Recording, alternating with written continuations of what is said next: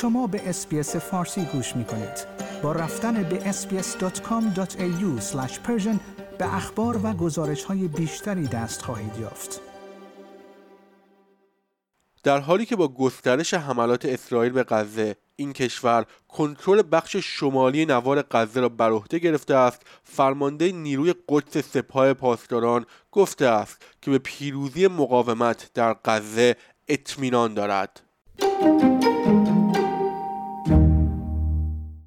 سردار اسماعیل قانی در نامه‌ای سرگوش شده برای محمد الضیف، یکی از فرمانده‌های گروه شبه نظامی حماس، گفته است که منطقه پس از عملیات طوفان الاقصی دیگر مانند قبل نخواهد بود.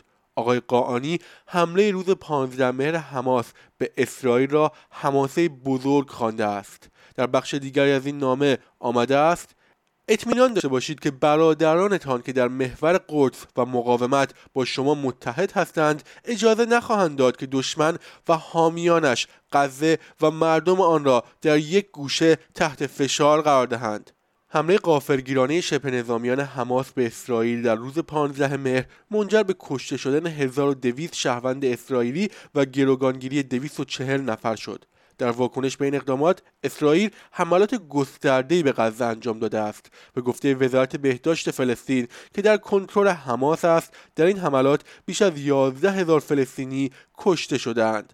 اظهار اطمینان فرمانده نیروی قدس سپاه پاسداران در حالی صورت می‌گیرد که اسرائیل در حملات اخیرش شمال غزه را تحت کنترل گرفته است و پخش اعلامیه‌هایی در مناطق جنوبی را شروع کرده است که در آن به ساکنان هشدار داده منطقه را ترک کنند.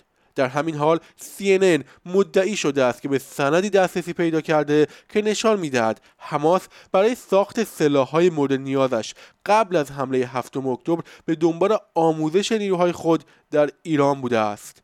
این سند شامل تقاضای بورسیه تحصیلی از سوی یک فرمانده حماس برای هفت نفر از اعضایش در ایران برای رشته‌های فناوری و فنی است. شنوندگان گرامی، این گزارش من نیو صدر از اس‌بی‌اس فارسی بود.